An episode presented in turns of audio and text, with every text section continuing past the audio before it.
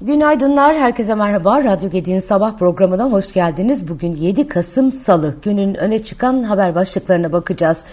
Ee, Orta Doğu ülkelerini ziyaret eden Amerika Dışişleri Bakanı Blinken, Ankara'da Dışişleri Bakanı Hakan Fidan'la bir araya geldi.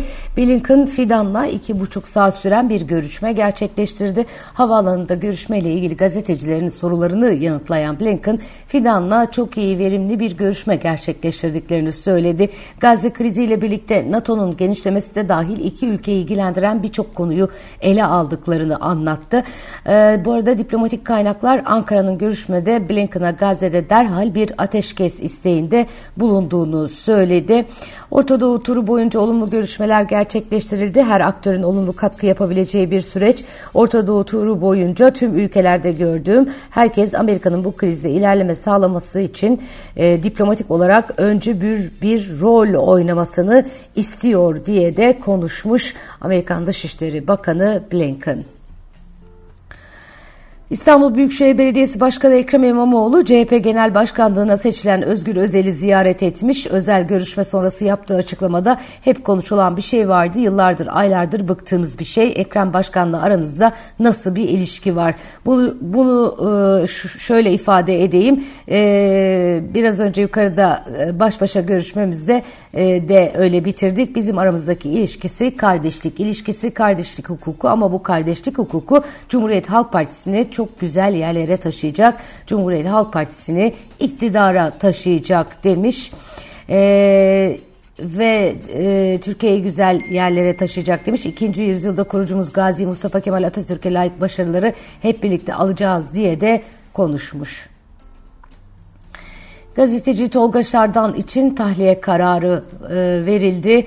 E, halkı yanıltıcı bilgiyi alenen yayma suçundan tutuklanmasının ardından yapılan itiraz üzerine adli kontrol şartıyla tahliye edildi.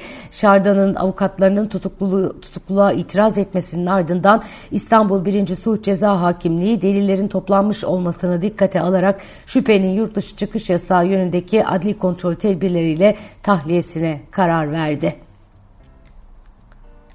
Merkez Bankası Ekim ayı fiyat gelişmeleri raporunu yayınladı. Tüketici fiyatlarının Ekim ayında %3,43 oranında yükseldiği ve yıllık enflasyonun 0,17 puan düşüşle %61,36'ya gerilediği anımsatıl, gerilediğini anımsatan Merkez Bankası yıllık enflasyonun gıda ve temel e, mal gruplarında gerilerken hizmet ve enerjide artış kaydettiğini bildirdi. Taze meyve sebze hariç gıdada fiyat artışları gücünü korumuştur diyen Merkez Bankası enerji grubunda yakıt fiyatlarındaki düşüşe karşın diğer enerji emtia fiyatlarındaki görünümün gecikmeleri etkileriyle artış kaydedildiğine işaret etti. Raporun özet bölümü şöyle.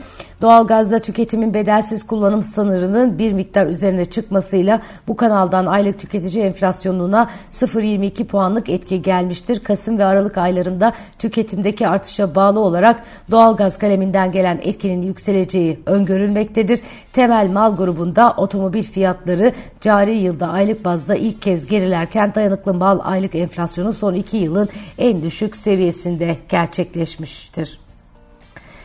Evet önümüzdeki aylar zor geçecek. Ee, bu Ekim ayı rakamları bir miktar iyimser olsa da özellikle Kasım Aralık aylarında tüketimdeki artışa bağlı olarak doğal gaz kaleminden gelen etkinin yüksek olacağını bir kez daha hatırlatmakta fayda var. Ticaret Bakanlığı'nın öncü verilerine göre dış ticaret açığı Ekim ayında geriledi. Ekim'de dış ticaret açığı %15 düşüşle 6,7 milyar dolar oldu. Ocak-Ekim döneminde ise dış ticaret açığı 94 milyar dolara ulaştı. 2022'nin aynı döneminde bu rakam 91 milyar dolara olarak kaydedilmişti. Verilere göre Ekim ayında ihracat %7,4 artışla 22,9 milyar dolar olarak kaydedildi. Ticaret Bakanı Ömer Ömer Bolat'ın açıklamalarına göre bu rakam en yüksek Ekim ayı ihracatı olmuş. Bunun karşısında ithalat ise %1,3 artışla 29,6 milyar dolar olarak gerçekleşti. Aynı dönemde ihracatın ithalatı karşılama oranı %77,3 3 oldu. Geçtiğimiz Ekim ayında 2022'de bu oran 72,9 seviyesindeydi. Evet, e, Türk lirasının reel değeri Ekim ayında yükselmiş. Reel efektif döviz kuru rakamı açıklandı dün. Merkez Bankası verilerine göre TÜFE bazlı reel efektif döviz kuru Ekim'de 55,90 seviyesine yükseldi. Eylül verisi de 55,52'den 55,46'ya revize edildi. ÜFE bazlı reel efektif döviz kuru ise Ekim ayında 89,03 seviyesine geriledi. Eylül ayında ÜFE bazlı kur 89,55 55 seviyesindeydi. Evet bir süredir e, gündemi e, bana kalırsa e, fazlaca e, gerektiğinden fazla e, meşgul eden e, Polat ailesiyle ilgili e, son bir haber var e, kara para aklama, bahis oynatma ve vergi kaçırma gibi iddialar e, bulunan sosyal medya fenomeni Dilan Polat ve eşi Engin Polat ve yakınları hakkında yürütülen soruşturma kapsamında başsavcılık Polat çifti ve yakınlarına ait 27 şirkete kayyum atanmasına hükmetmiş.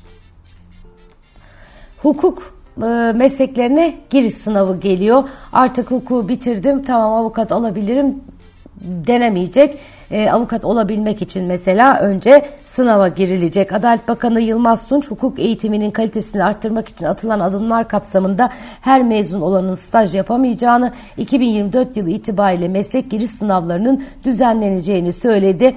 Hukuk mesleklerine giriş sınavını kazanan kardeşlerimiz avukat olmak istiyorlarsa avukatlık stajına o sınavı kazananlar başlayabilir. Yine hakim savcı adaylarını da kaldırdık.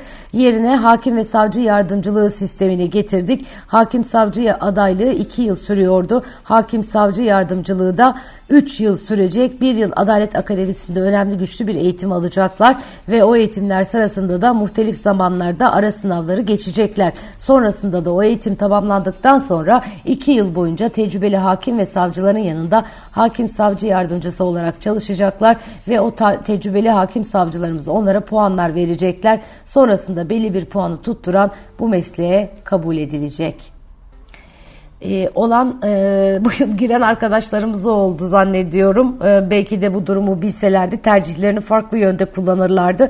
Ama şimdi onları zorlu bir yol bekliyor. Bundan sonra da hukuk kolay bir bölüm olmayacak. Zaten zordu daha da zorlaşıyor. Evet, Galatasaray Divan Kurulu Kasım ayı olağan toplantısı dün basına kapalı olarak gerçekleştirildi. Sarı Kırmızılı ekip Fenerbahçe ile oynayacak Süper Kupa finalinin Suudi Arabistan'da oynanması kararını kabul etmediğini belirtti. belirtti. Galatasaray Başkanı Dursun Özbek Süper Kupa'nın Cumhuriyetimizin 100. yılında Türkiye'de oynanması yönünde divan kararı aldık ifadelerini kullandı. Fenerbahçe'de önceki gün düzenlediği divan kurulu toplantısında Galatasaray ile oynanacak Süper Kupa maçının Suudi Arabistan'da oynanmaması yönündeki önerge önergeyi kabul etmişti. Evet. Niye acaba Süper Kupa Suudi Arabistan'da oynanıyor zaten yani hele ki böylesi bir dönemde ee, doğru kararlar almışlar. Bakalım uygulama ne doğrultuda olacak. Güney Afrika İsrail'den diplomatlarını geri çekiyormuş. Ürdün Filistinli tehcirini savaş ilanı olarak değerlendireceğiz demiş.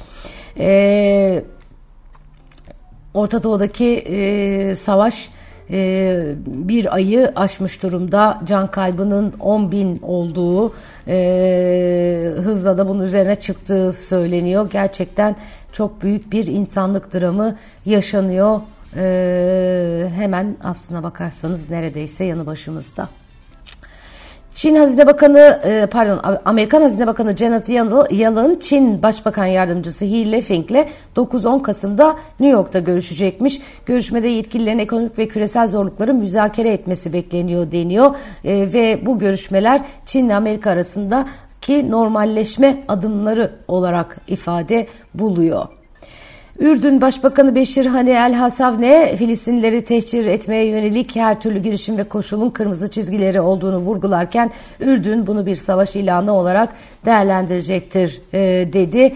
Güney Afrika İletişim ve Teknoloji Bakanı da İsrail'in Gazze'deki okulları ve hastaneleri bombalamasının ve insani geçitleri kapatmasının Güney Afrika hükümetinde hayal kırıklığı yarattığını açıklayarak İsrail'den diplomatlarını e, geri çekme kararlarını ifade etmişler. Avrupa'nın en büyük bankalarından Barclays, Amerikan Merkez Bankası'nın Aralık ayı yerine Ocak ayında 25 bas puanlık bir faiz artışı yapmasını beklediğini söylemiş. Tahminlerin gelecek yıla çekilmesi için beklenenden daha yumuşak Ekim ayı istihdam verilerini ve güvercin Fed yorumlarını gerekçe göstermiş. Ee, Barclays ekonomistleri 3 Kasım tarihli yatırımcı notlarında FOMC'nin el sıkılaştırmaya devam etmesi gerekeceğini ve Eylül 2024'ten önce faiz indirimi olmaksızın piyasanın beklediğinden daha yüksek bir faiz politikasını sürdürmek zorunda kalacağını düşünmeye devam ediyoruz e, diye e, not e, düşmüş.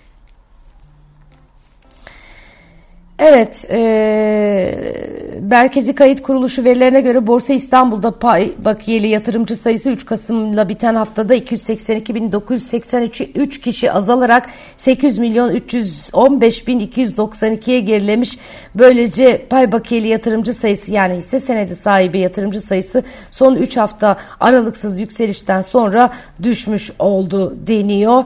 E, borsadan çıkış baş, başladı mı? Bunu söylemek için erken mi bilemiyorum ama tabii mevduat faizlerindeki yükseliş e, getiri arayışındaki yatırımcıyı e, çekebilir çekebilir e, diye de düşünülüyor. Geçtiğimiz dönemde e, hem faiz tarafındaki e, eksiklik diyelim hem de e, döviz kurundaki hareketsizlik yatırımcıyı önemli bir miktarda yatırımcıyı borsaya yöneltmişti. Hala orada yoğun bir e, yatırımcı grubu var ama bu son hafta bir miktar geri çekilme olduğunu gösteriyor. E, acaba devam edecek mi? Şimdi soru işareti e, burada herhalde. Bugün yurt içinde Ekim ayı hazine nakit dengesi takip edilecek. Yurt dışında Avustralya Merkez Bankası faiz kararı var. E, faiz kararının yanı sıra ECB ve Fed üyelerinin konuşmaları da bugün yine takip ediliyor olacak.